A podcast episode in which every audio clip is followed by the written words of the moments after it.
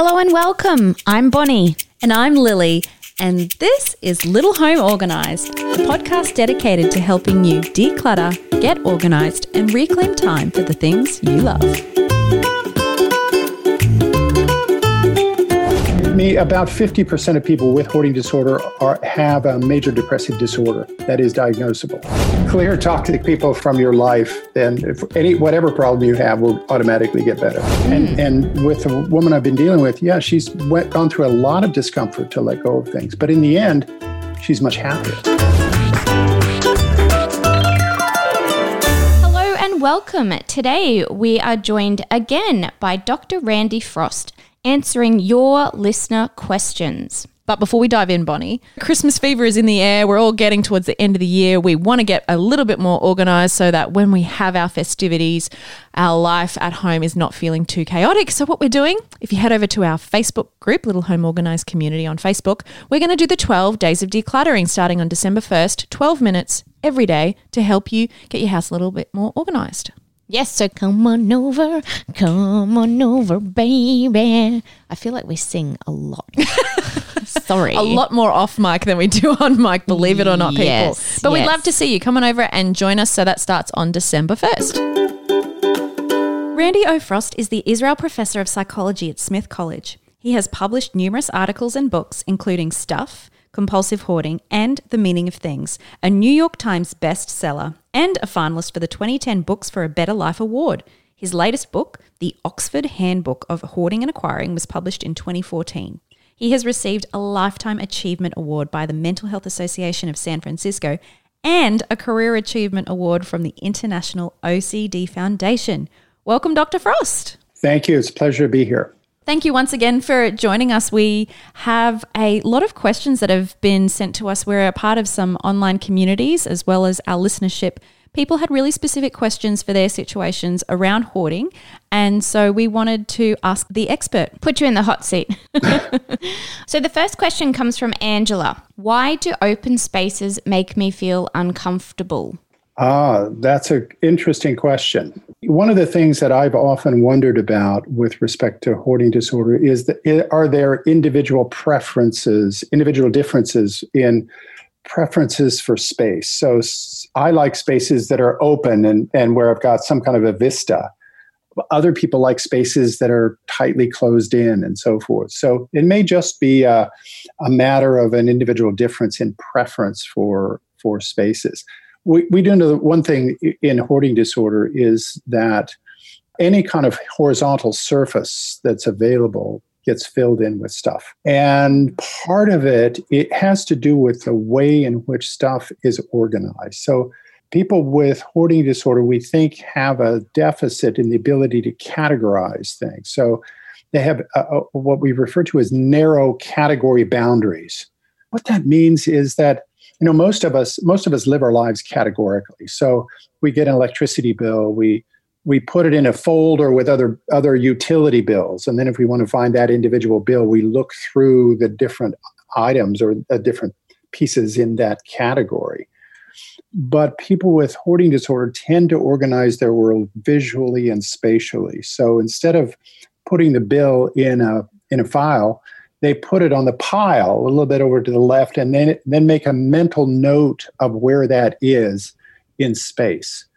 And so and you look at the home of someone with a hoarding disorder and you you you think well it's it's completely disorganized. But in truth it looks like it there is an organizational scheme but it's based on on a, a visual spatial model rather than a categorical model. So that bill, that utility bill, if you ask the person where it is in a month, they'll say, well, it's in the pile over on the left, a little about a foot down since it's been a month. So it's like having this mental representation or mental three dimensional map in your head of this pile and what's in the pile.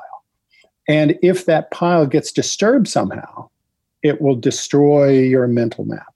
And so that's a part of the way space is utilized in hoarding disorder. So having an open space may be a, a place where th- that kind of pile can develop so that you you you can create a mental map of the stuff that you have that's there. It almost sounds like a museum is being curated in that way.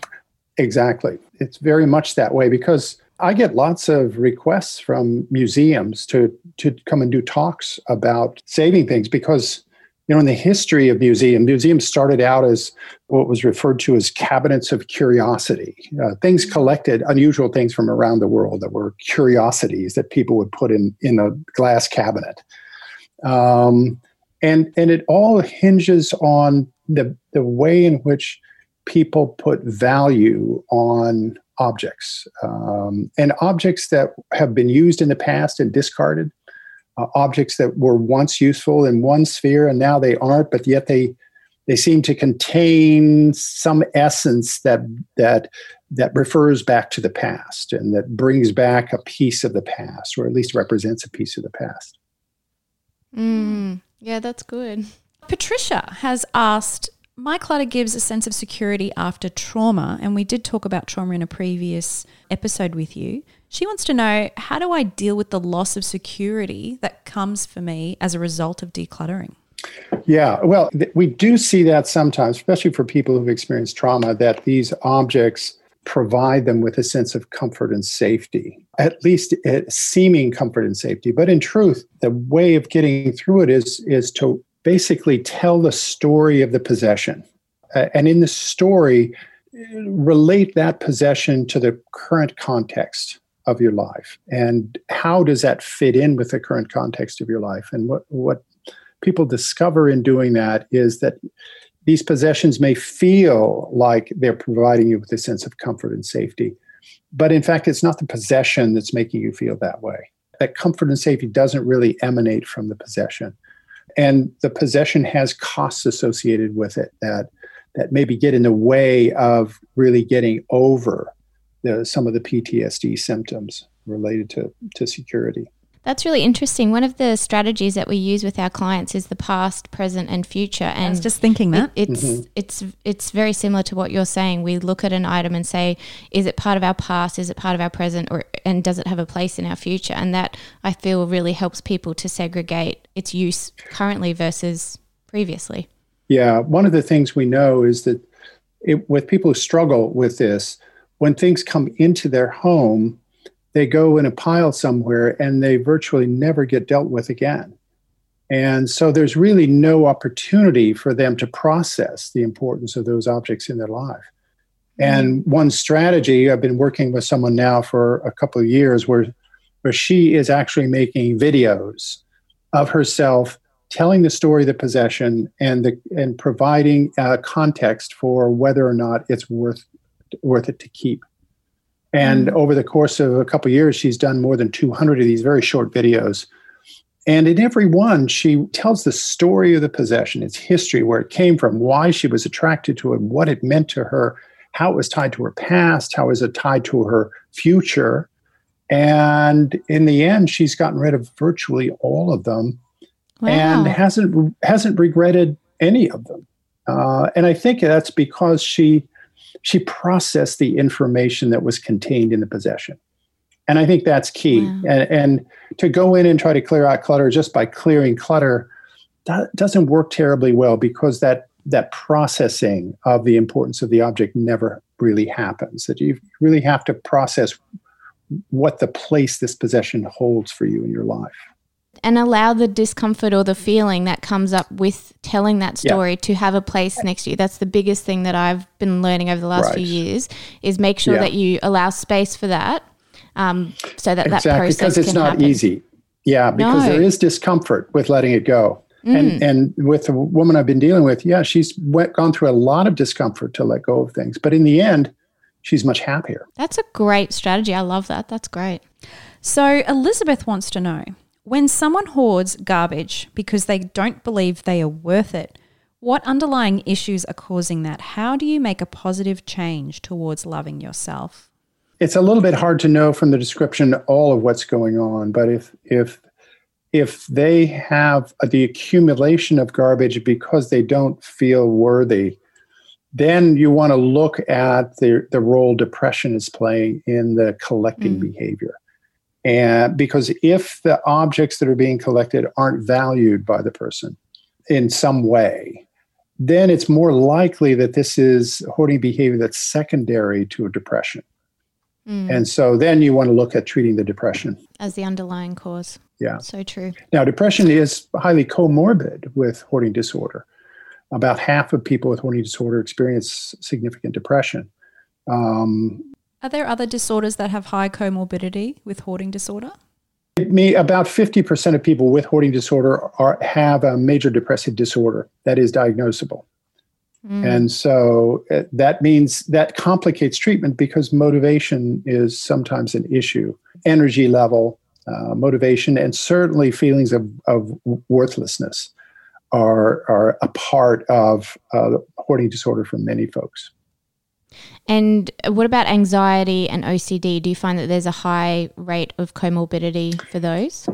There is there is uh, about eighteen percent of people with hoarding disorder have uh, also have obsessive compulsive disorder. Anxiety, a lot of, of people with um, hoarding disorder have other anxieties as well. Generalized anxiety disorder, disorder uh, characterized by worry. Social anxiety is is pretty uh, high in people with hoarding disorder. So, if you look at at people as a as a group with hoarding disorder, about 75% of them have some other disorder that, that is related to either anxiety or depression. So it's pretty, there's a lot of overlap here. And, and in many ways, the depression and a lot of the anxiety is comes from the hoarding, hoarding behavior. So, in that instance, do you find that hoarding behaviors or the hoarding disorder tends to be the primary disorder, or is it usually the secondary disorder, or can you not tell? In, in, uh, it's hard to tell. In, in many cases, it's the primary disorder. In a few cases, it's, it's not. Uh, and in those cases, it's when it's not, then you probably need to start focusing on the other dis- the primary disorder first before dealing with the with the hoarding disorder. Yeah, I have. I'd never actually thought about it that way. We interrupt your usual programming to bring you an important message. From our sponsors. Us. we are bringing back our free webinar. Yay! We have had so many people email us and request us to bring this back. So we're listening. And on December 9, 8 p.m. Australian Eastern Standard Time, Declutter Your Home in seven days will be back. But registrations are limited. We have a limited number of spaces. So if you would like to come along, you missed out last time, bring a friend. We'd love to see you. Head to the website to register. It's littlehomeorganised.com.au forward slash webinar. And this message has been brought to you by Little Home Organised. the only place to declutter and organise every space in your home to reclaim time for the things you love. Oh, I love your radio voice. So, we have a competition, and this one is for our listeners in the US. Dr. Frost has generously donated an autographed copy of his book, Buried in Treasures, for one of our lucky listeners. If you or a loved one is struggling with hoarding behaviors, Buried in Treasures is a fantastic resource. To win a signed copy, this is what you need to do. Leave a rating and review of the Little Home Organised podcast on Apple Podcasts and just mention this episode with Dr. Randy Frost. We'll have the details of the competition on our Facebook page. Make sure to check out our page soon so you don't miss out. Now, our next question comes from Megan, and I, I find this question really interesting. Why do I struggle so much with wanting to sell everything instead of just donating it? I can't let go, even if there is no interest from buyers. Why is that? Now, hmm. my assumption immediately reading that would be that she sees the value in her items and is um, wants other people to see the value in them as well. So, what's your opinion on that, Dr. Frost? Yeah, what we see in hoarding disorder, many times people value an object much more than other people do and, and see its potential in a way that other people don't. The other phenomena we see going on is, is one that is sort of common to all of us. In, in behavioral economics, it's referred to as sunk cost. That I have some some money associated with this or some investment associated with this that I've made, and if I give this away or throw it away, I will lose that investment. So I'm trying to mm-hmm. recoup the costs that I've sunk into this object. And that probably part of it as well. Yeah, that's something that you see at in your work as well, Bonnie, don't you? Where the people are struggling to let go of things. It's like, oh, I spent quite a bit of coin on that. Yes, and there's often a lot of coaching behind that exact fact. It's it's a sunk cost. You're not getting that money back. It's already spent. It's in the past. Now we've got to Yeah. focus on what place this item may or may not have in your future. And in the grand scheme of things, is it worth your time to spend the effort to sell it for ten dollars, or is it better to donate it and focus on other things that will have more traction? Yeah. Okay, this question is from Angela. How do I stop micro organizing? You know, sorting into tank tops, types of straps, types of fabric, size. It's never ending. Uh, that that comes back to the issue we talked about a little while ago about categorization and and narrow category boundaries. So there's a tendency to see each possession is so unique and so different that it's not like anything else. And eventually you get to the point where you can't categorize a, an object together with anything else because it is so different. And so one one technique is to is to sit down and try to make broader categories and see if you can fit things from these little categories into a bigger category. Um, and so it's a matter of practicing with that. It's a cognitive exercise. Mm. Do you find that some people who are maybe focusing on the micro organization are maybe just delaying and avoiding? Well, there is a lot of avoidance behavior associated with with hoarding and and not wanting to let go of things. So it is possible that that's the case. And do you feel like maybe there's a bit of churning happening there too sometimes? Yeah, certainly. With with all these things, because because these uh, they're really though it's a problem with processing information, and it's so difficult and often so unpleasant to try to process information when you struggle with it that there's a tendency to avoid in whatever way you can. And sometimes people don't even know they're doing it. They're just mm. they're just automatically doing something to shift their attention away or to focus on something that's more pleasant to think about.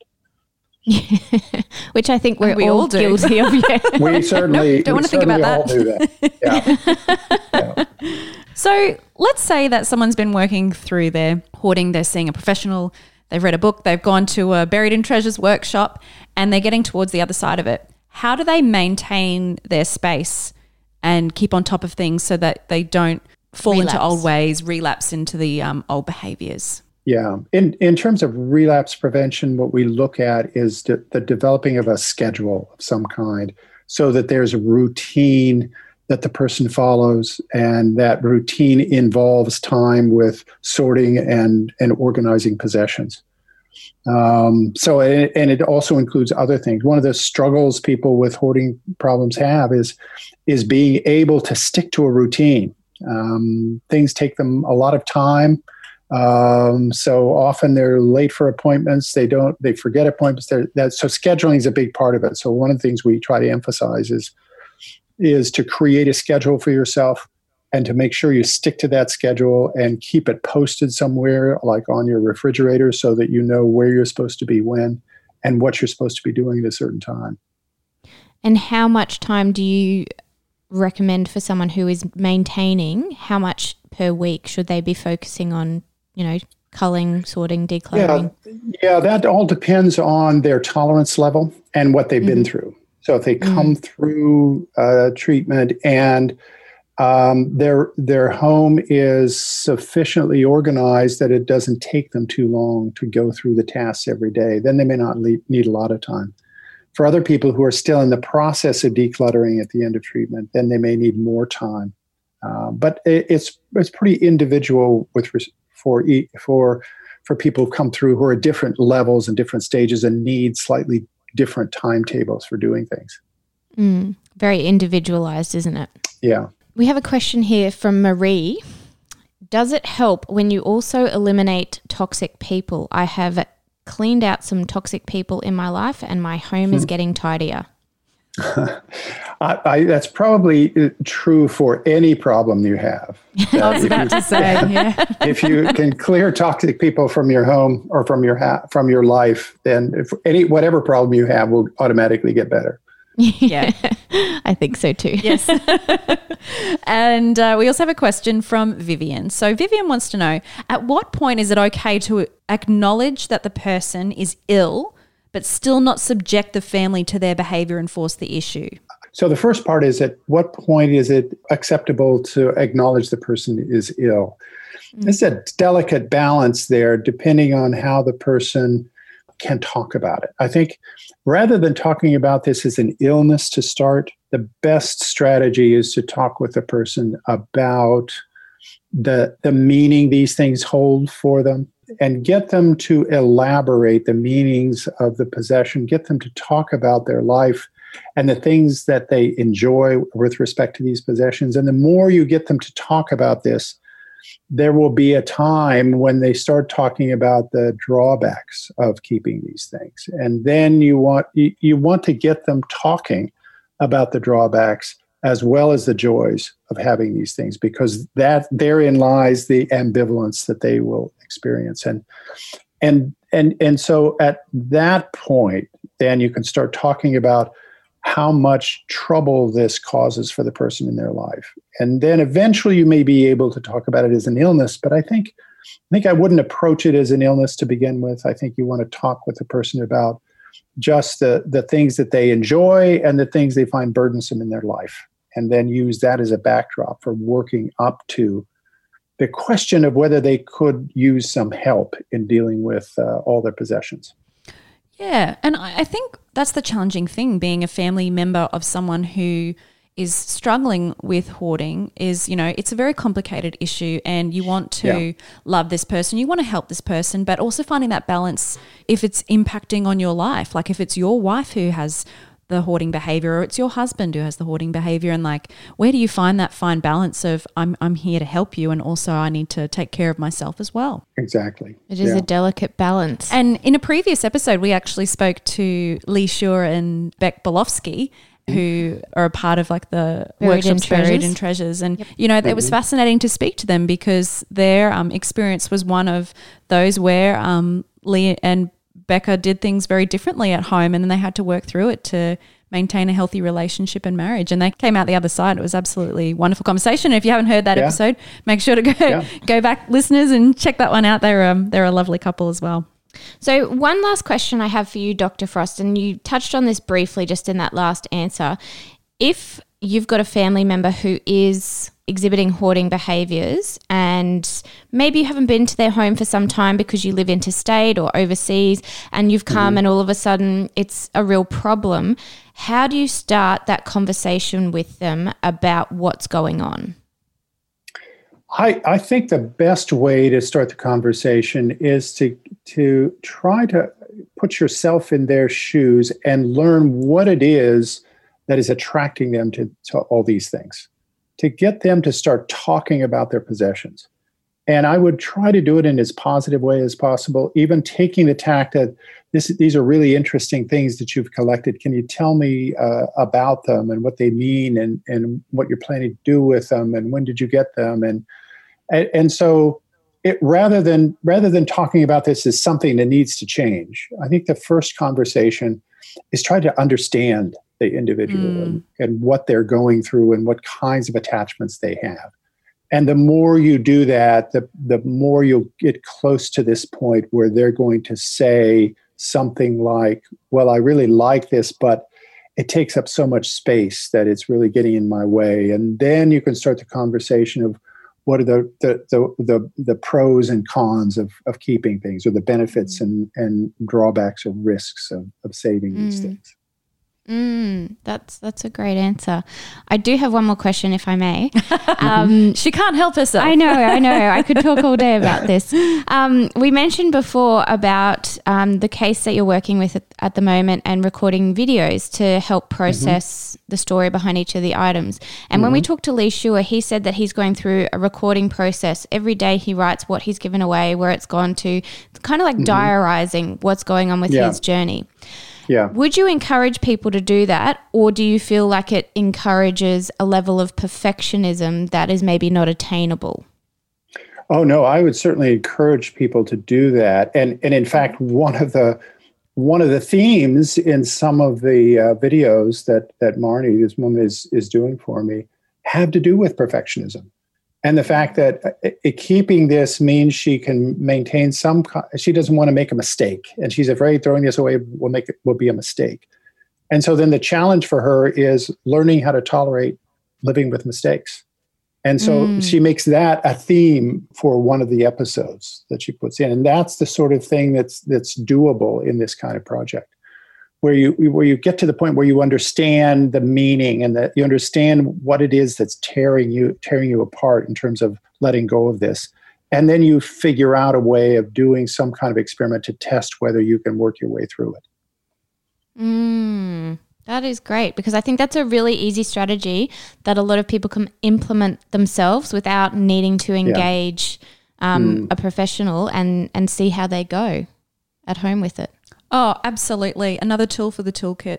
Yeah. Dr. Frost, it has been such a pleasure speaking with you, and I'm sure our listeners will be very grateful for all the questions that you've answered for them today. So thank you. Thank you. Thank it's you. been my pleasure. I really enjoyed it. Wow, another great episode with Dr. Frost. You know, every time we talk to him, my mind is just blown a little bit more. And the strategy he mentioned this episode about diarizing just really resonated with me. So that's actually what I'd like to use for this week's tidy task. So, if you are struggling to let go of items in your home, we would encourage you to implement this diary strategy that Dr. Frost has talked about in this episode. So, video yourself with each object, tell the camera the story behind it, how it's connected to you in your past, and in your present. Let it be raw and real because this is just for you to see, no one else. And then, if afterwards you decide to let go of it, that's your decision to make. And that's it for this week's episode. Thank you so much for tuning in. We know how busy life can be and really appreciate you lending us your ears. And remember, progress, not perfection. See you later. Bye. Hey, we'd love to keep the conversation going. Head over to the Little Home Organised community group on Facebook, ask questions, find motivation, and share your before and afters. And if you enjoyed the show, please help us keep it going by hitting subscribe on Apple Podcasts, Spotify, or wherever you listen. It's free and ensures you do not miss an episode. But if you really want to share the love, leave us a rating and review. Trust me, it makes all the difference in the world.